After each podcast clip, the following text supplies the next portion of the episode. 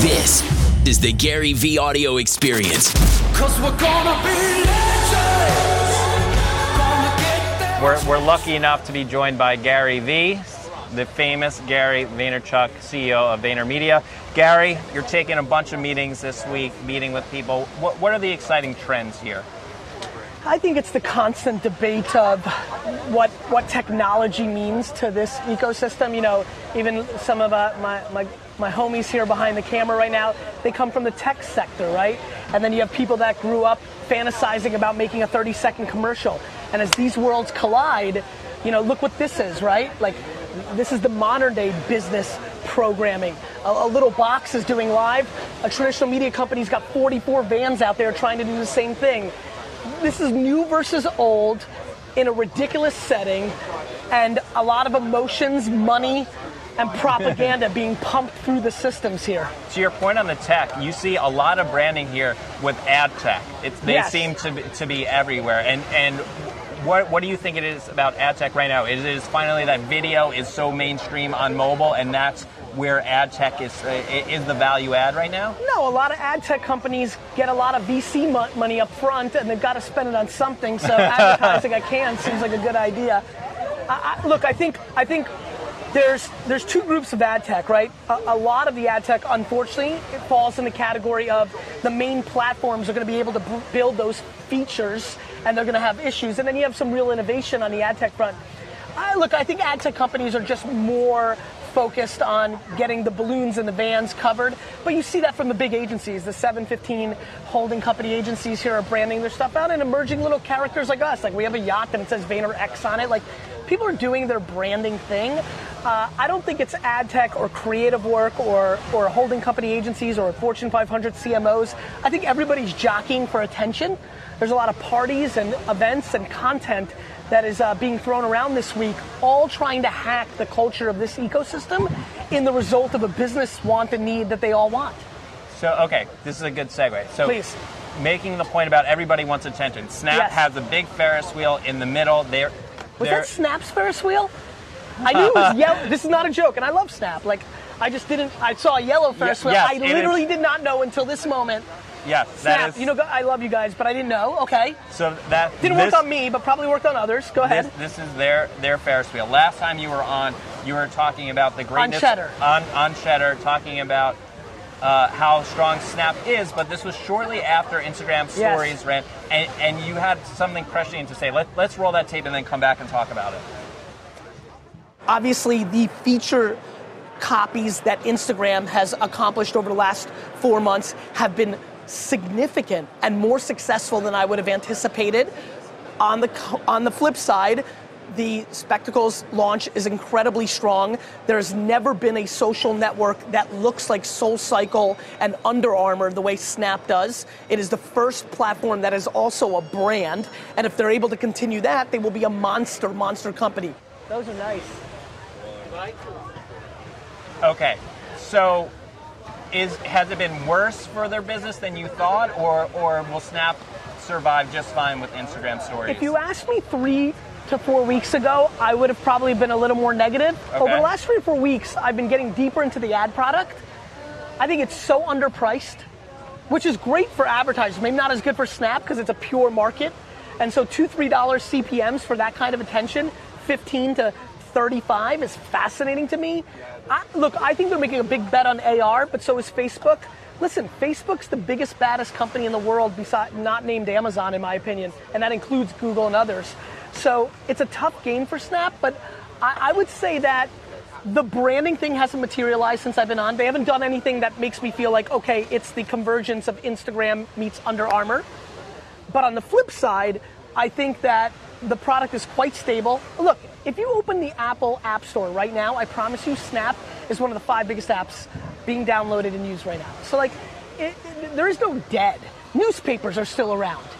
Do you know what I mean? Like, like a well-funded, progressive Right. internet company is not in trouble. Well, their their story, they're trying. I, I think they're trying to train the marketers and the and the market now that they're public is that you know user growth is not the end all be all. We we want engagement and we want to monetize per user. Are they doing a good job of that, or do you No, believe Wall, in that Wall- argument? Wall Street's not going to buy that bullshit. I don't know if we're allowed to say that on Cheddar, but uh, Wall Street's not going to buy that, which is okay because they may be right. Bezos has been right. He hasn't pandered to Wall Street. right. He just goes out and Long-term just. vision. That's right. And so if if Evan and the and the team there can be historically correct in a five year window, they may be right in a 2022 world. They just have to execute properly between now and that world. So whether Wall Street buys that propaganda or not for the short term stock price is completely irrelevant. They didn't buy it for Facebook for quite a while Right. until Facebook stuck it in their face and Amazon stuck it in their face. And I think we all wonder here. I'm rooting for them, you know, financially because I have a lot of stock and and an interest because it's good to have diversity. But if not, screw them, they lose. I mean, either you end up being Friendster or you end up being Facebook. And the truth is, meritocracy takes over. And whether Wall Street or Cheddar or Jon Steinberg thinks it's a good bet right now or not, it's irrelevant in a five year window. All right, you mentioned Amazon, so let's Yes. talk about it. It, it is.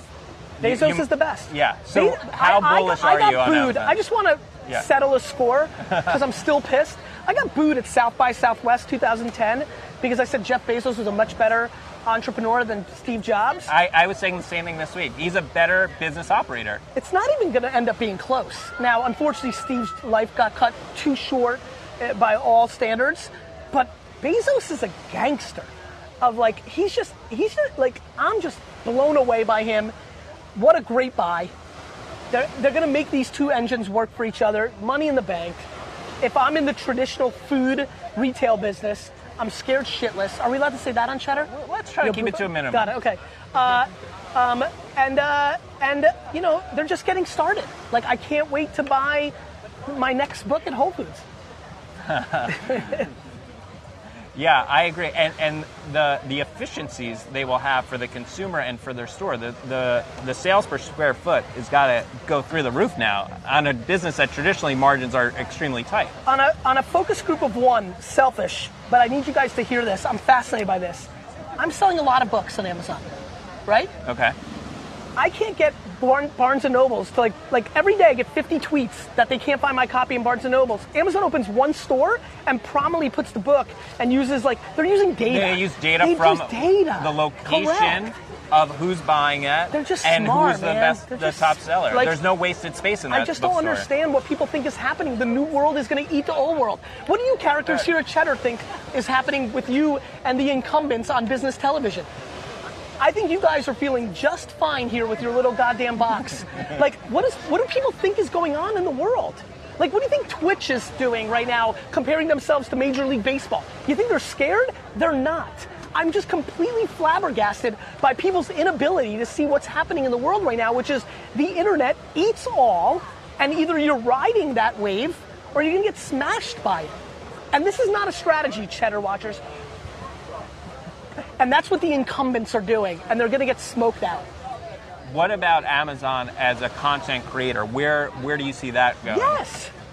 Yes. I mean, I don't know. I don't watch any of this stuff, but like people watch. Am- There's a couple Amazon shows that have broken out. Yeah. If you can do it once, you can do it more than once. So if they have a show, So should Netflix? How worried should Netflix be about Amazon?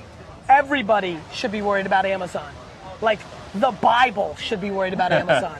the, Amazon's scary to everybody. Now, great companies, like there's a couple of operators here in my world, right? Agency and publishing.